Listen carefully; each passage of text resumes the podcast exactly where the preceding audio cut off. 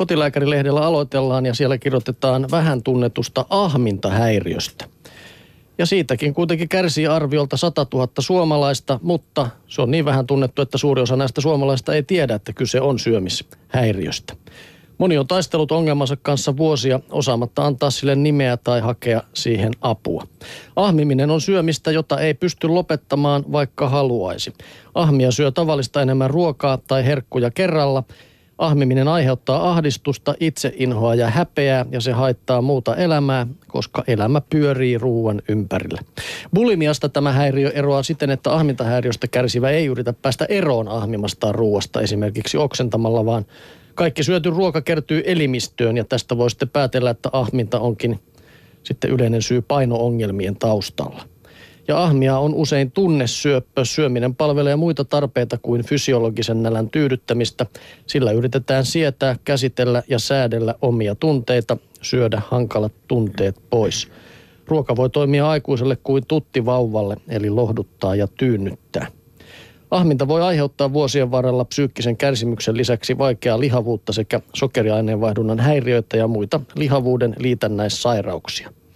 Ensimmäinen askel syömisen normalisointiin on yleensä tasainen säännöllinen ruokarytmi, riittävä runsaat ateriat sekä monipuolinen syöminen ja myös pienten herkkujen salliminen itselleen. Näin psykologi Katariina Meskanen tuo loppu oli sitten taas, että – helppohan se on tietysti sanoa, että aloitetaanpa nyt sitten normaali syöminen. No niinpä. Sillä pääsee Jos tekee mieli syödä kolme kiloa suklaata, niin täytä siinä sitten massua säännöllisellä ruokailulla ja riisipuurolla. Juu. Näin on ja tuota, me naiset puolestaan houkuttelee meitä hittipaastolla hoikemmaksi. Metsästä ja keräilijöiden aikaan ei nimittäin syöty kolmea saati viittä ateriaa päivässä. Torstaina syöttiin, jos ruokaa oli, perjantaina ei välttämättä enää syöty.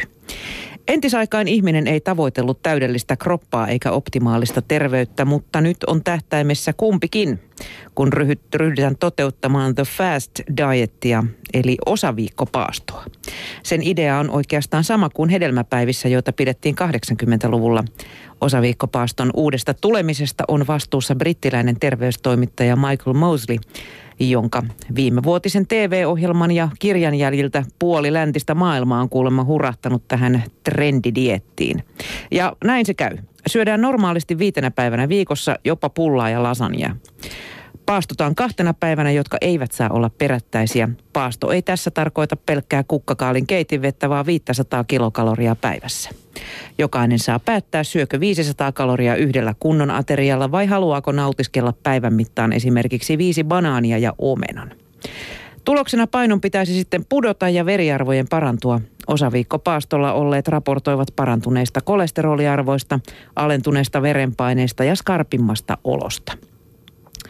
Dietin jujuna on se, että kun pitää kunnon taukoja syömisen välillä ja päästää olon välillä nälän puolelle, haima ei eritä jatkuvasti insuliinia. Elimistö lepää ja rasva palaa, mutta onkohan dietti oikeasti sitten näin mahtava juttu?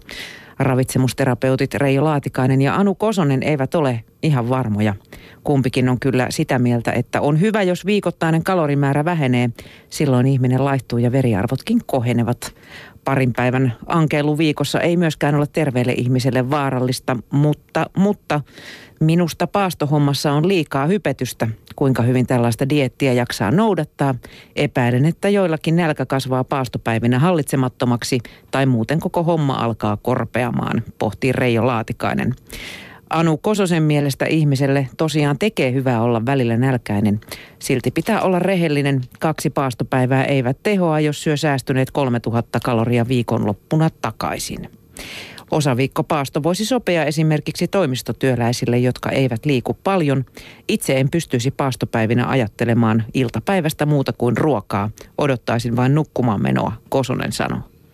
Tuossahan sitten tulisi niinku univajetkin peitottua se, kun painelisi pehku, pehkuihin vaan. Ei kerta saa ruokaa, niin menen nukkumaan. Niin, tiedätkö muuten Jussi, mikä on ihan tota, nopein keino hoikistua?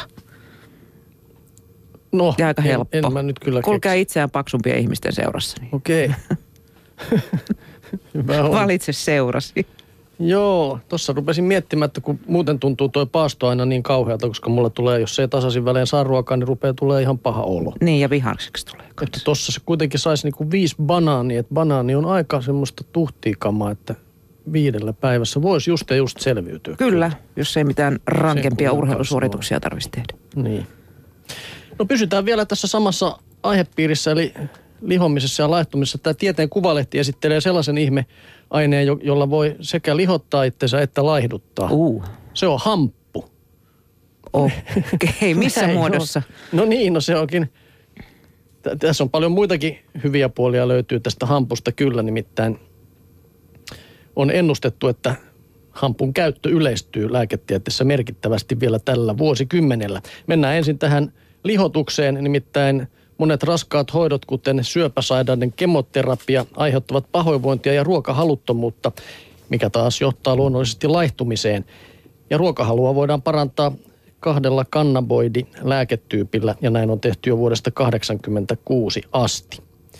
Ja lihavuuteen sitten puolestaan kannab- kannabinoidireseptoreilla pystytään säätelemään energiaa. Kun ne salvataan, nämä reseptorit, niin sokeri- ja rasva-aineenvaihdunta muuttuu niin, että tyypin 2 diabeteksen vaara pienenee. Tämä nyt ei ehkä tätä ihan meille selvittänyt, että mikä siinä juuri sen vaikuttaa, mutta uskotaan nyt tähän vaan kuule, että näin ne toimii. Tämän lisäksi sitten kannabinoidit helpottavat särkyä vaikuttamalla keskushermoston toimintaan salpaamalla kipuviestejä sekä lievittämällä tulehdusta ja hillitsemällä sen oireita. No niin. Ja vielä voidaan sanoa, että autoimmuunitauteihinkin tämä tepsii nimittäin. Ne heikentävät immunivastetta. Ja syöpäkin on vielä tässä listassa. Oho, saattaa olla apua syövän taltuttamisessa, sillä ne voivat jarruttaa kasvaiden kasvua ja aktivoida siinä ohjelmoiduksi solukuolemaksi kutsutun prosessin. Ohjelmoitu solukuolema. Mitä no siis kannabinoideja? Mitä? Kannabinoideja, kyllä. Kannabinoideja. Toihan kuulostaa hyvältä. Pysyisiköhän siinä niitä saa. jatkuvasti kuule hyvän tuulisenakin tuollaisella lääkityksellä? Sekin on Vetelis kyllä. kohti auringonlaskua. Ei, on kipu, kivut on salvattu ja kaikki, niin tota, mikä siinä? Hymy erkässä. Mm.